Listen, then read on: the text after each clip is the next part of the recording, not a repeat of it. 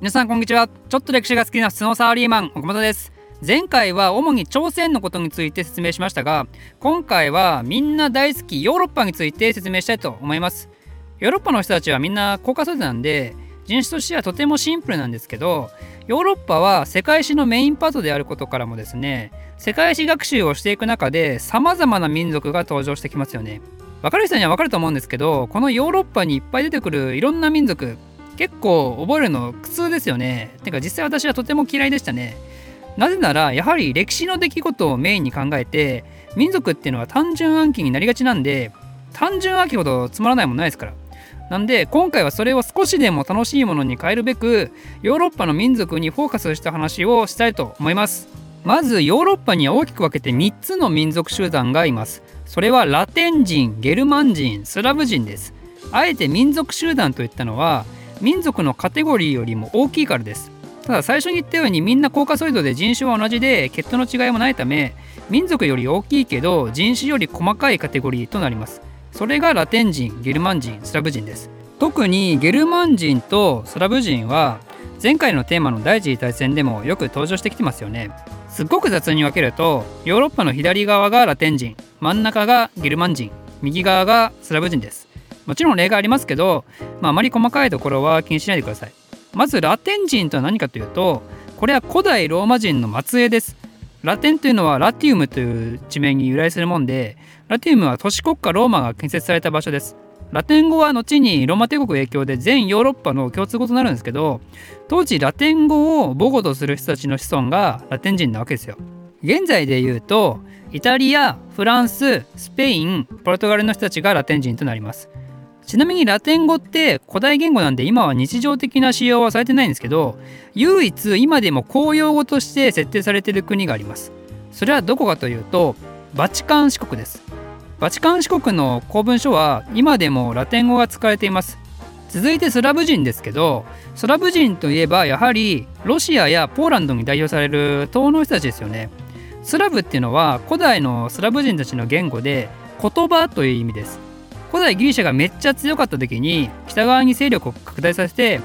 お前ら何喋ってんの？ってスラブ人に聞いた時にスラブって答えたのが始まりらしいです。だからこの後スラブ人たちは悲しいことにギリシャ人たちによって数多くが奴隷にされてしまうのでスラブっていうのがギリシャ語で奴隷という意味になってそれが英語で奴隷のスレイブに変化していくこととなります。でギリシアが弱くなってローマが強大化した後もスラブ人は奴隷的な身分であり続けて中世もゲルマン人やらイスラム世界からもスラブ人は奴隷として酷使されて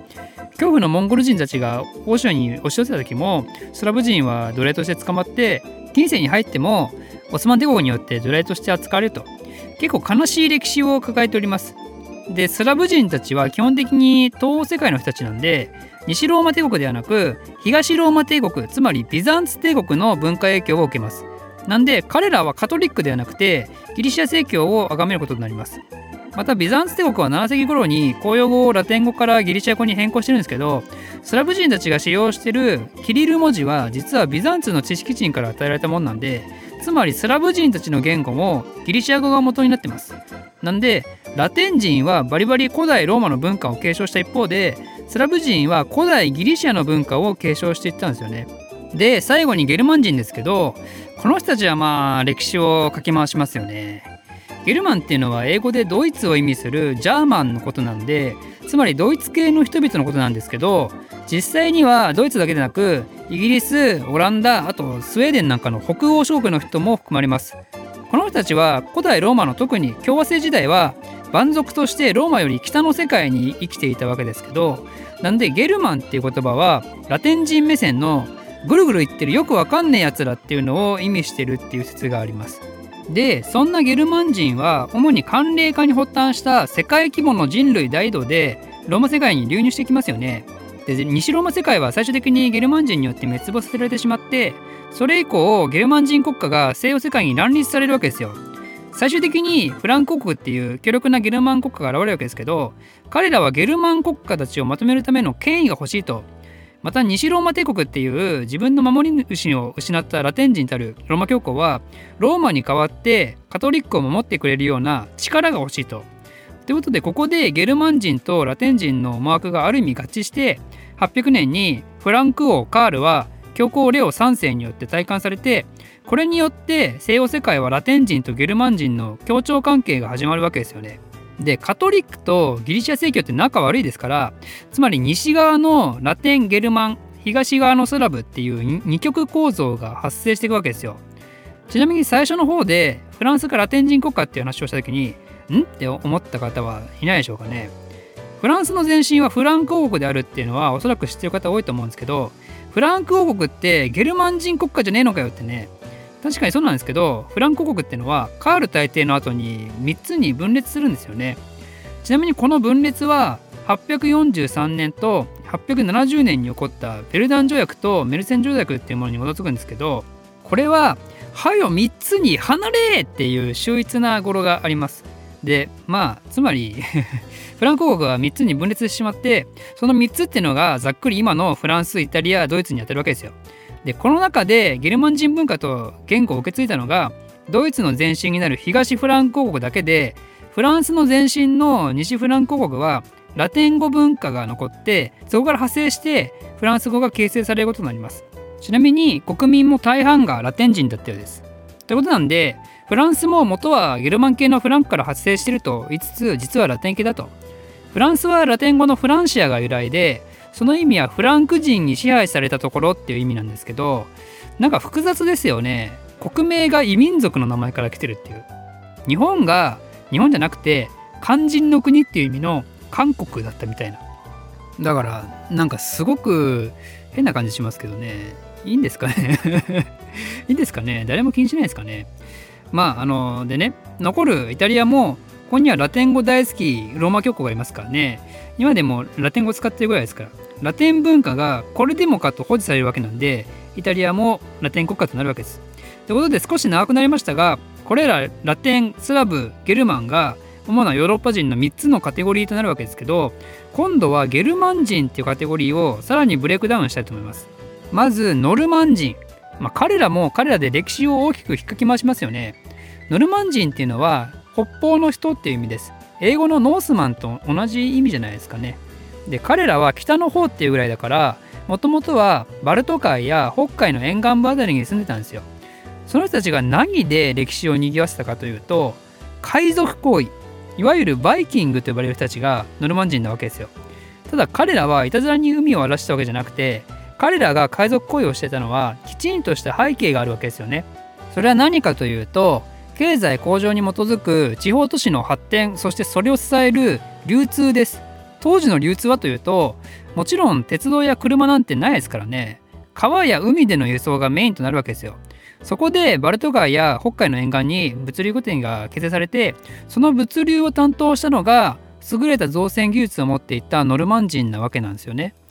でその海運業の一環でノルマン人による沿岸地域の政府活動が広まってそれがまるで破壊者のような印象をもたらしたわけですよ。ちなみにこのノルマン人の海運業海やら川やら使ってヨーロッパを縦横無尽に移動したんでこれを第二次ゲルマン人大移動とも言います。その一環でノルマン人はフランス北部のノルマンディーだったりロシアの方のノブゴロドっていう場所を征服していくことになります。ノルマンディとノブゴロドについてもう少し話を発展させるとまずノルマンディからノルマンディはそのままノルマン人から名前が来てるわけですけどそこのノルマンディを治めていたノルマンディー公ギョームが後にイギリスにノルマン朝を開くことになります。ノルマン朝の血筋はその後のイングランド将王家にあの受け継がれることになるんでなんでイギリスのルーツはノルマン人つまりゲルマン人ってことになりますだけど今のイギリスはノルマン人じゃなくて同じくゲルマン系のアングロサクソン人がメインとなりますアングロサクソンはアングル人とサクソン人の総称ですけど第一次ゲルマン人大統の時に内陸からイギリスに渡ってきた連中ですね。イギリスの歴史もまあいろいろあるんですけどノルマン人がだんだんとアングロサクソンと同化していって最終的にアングロサクソン系の国家になると。なんでイングランドっていう国名はこのアングルが語源になってます。アングロサクソン人であるイギリス人は後にアメリカに進出してきますんでアングロサクソン人っていうのはアメリカ人とイギリス人を指すことになります。なんで近代以降世界はアングロサクソン人によって覇権を握られている状況になるわけですよね。で次はロシアの方のノブゴロドの話をするとこれは後のノブゴロド公国キエフ公国となってこれらがロシアっていう国の起源となるわけですよこのノブゴロドの方もノルマン人とスラブ人は根血が進んで最終的にはスラブ人国家となるわけですけどでも今言った話からロシアのルーツも実はゲルマン人ではあるんですよね。ノルマン人のルス族がノブゴロド国を作ったのでロシアの語源はこのルスから来てるんですよ。ということでヨーロッパ人三大カテゴリーであるラテン人スラブ人ゲルマン人の中でも特にゲルマン人が占める世界史上の役割の重要性っていうのはこれで少しでも理解していただけたかなというのを願いつつ今回は以上にしたいと思います。岡本歴史実況中継で好評の年号語呂が音声付き動画になって登場したよ。移動中や寝るときに聞いてライバルに差をつけよう。ではまた